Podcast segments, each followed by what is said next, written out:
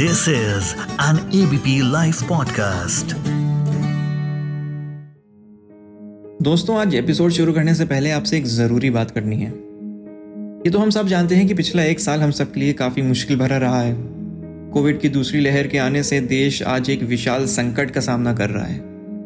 इसीलिए हम Indian podcasters ने कोविड की दूसरी लहर से पीड़ित लोगों की हेल्प के लिए hashtag pot for change campaign शुरू किया।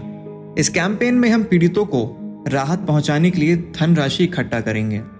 इसमें हमारा साथ देंगे हमारे एनजीओ पार्टनर गिव इंडिया। आप भी इस कैंपेन का हिस्सा बन सकते हैं। हमारी website T I N Y U R L dot com slash pot for change India पे डोनेट करके। याद रखें, आपका योगदान बहुमूल्य है। तो इसी के साथ बढ़ते हैं हम आज के एपिसोड की तरफ़। Slam book. कलरफुल सी वो बुक जिसके पास होती थी, बदल देती थी उसके लुक। रंगीन ज़िंदगी में वो भी एक रंग था। स्लैम बुक अपने दोस्तों से भरवाई है, जहाँ वो अपने बेस्ट फ्रेंड का नाम और अपने फ्यूचर के बारे में लिखते थे। अगर वो आपके पास है तो उसको पहली फुर्सत में निकालना ज़रूर, और देखना कि कितनों के साथ आपके अभी भी ताल्लुकात हैं। बहुत कम या एक या दो से ज़्यादा नहीं होंगे। ये तो खैर मैं अपने पर्सनल एक्सपीरियंस से बता रहा हूँ। अच्छा मैंने आपको अभी तक अपना इंट्रोडक्शन नहीं दिया। तो जो रिवर्स गियर के रेगुलर लिसनर्स हैं, वो मुझे जानते ही होंगे और जो नए हैं, उनको बता देता हूँ, नाम है हमारा अरशद, कानपुर में रहते हैं और शो रिवर्स गियर होस्ट करते हैं, सिर्फ़ और सिर्फ़ A B P live podcast पे। दोस्तों स्कोलास्टिक के बारे में सुना है? हम्म वही जहाँ से बुक्स खरीद सकते थे। और ये फॉर्म्स और लाइब्रेरी हमें अक्सर कहाँ देखने को मिलती थी? थोड़ा सोचो। हम्म स्कूल्स में। फॉर्म मिला नहीं कि घर वालों से बुक खरीदने की जिद शुरू, वो भी इसलिए क्योंकि शोभित भी तो ले रहा है ना। जो दोस्त करेगा, वही करना है। फिर बारी आती है कैंसर रेट सोसाइटी फॉर्म्स की।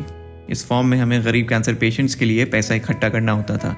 जिसका जितना ज़्यादा कलेक्शन, उसको स्कूल असेंबली में उतना ही अच्छा प्राइस मिलेगा। रिश्तेदारों और पड़ोसियों की जान खा जाते थे। एक वक्त तो ऐसा आ गया था कि हमारे हाथ में फॉर्म्स देखकर पड़ोसी हमसे नज़रें चुराने लगे थे।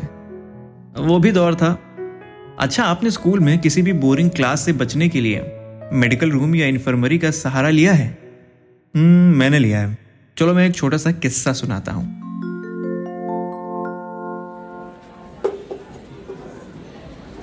आज बायो की क्लास थी, लेकिन मैंने अलका मैम का दिया हुआ असाइनमेंट नहीं पूरा किया था, और उनकी मार से तो हम सबको हो जाता था बुखार।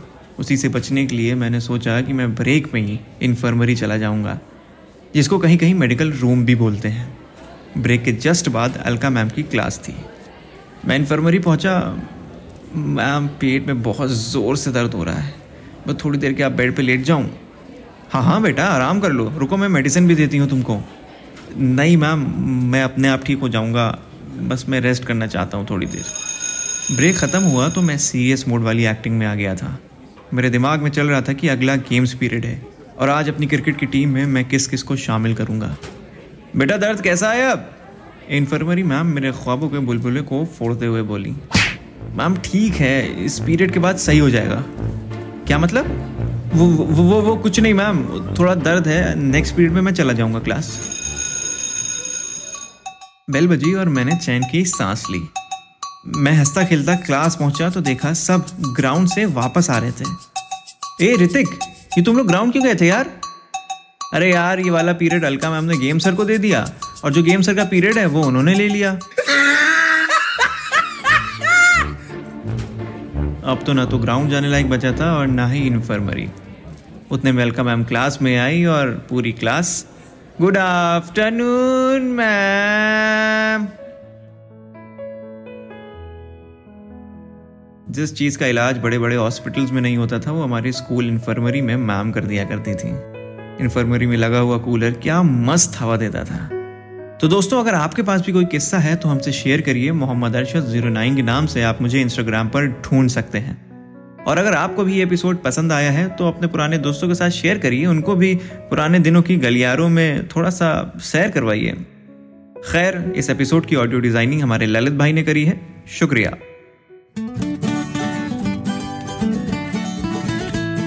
This is an ABP Life podcast.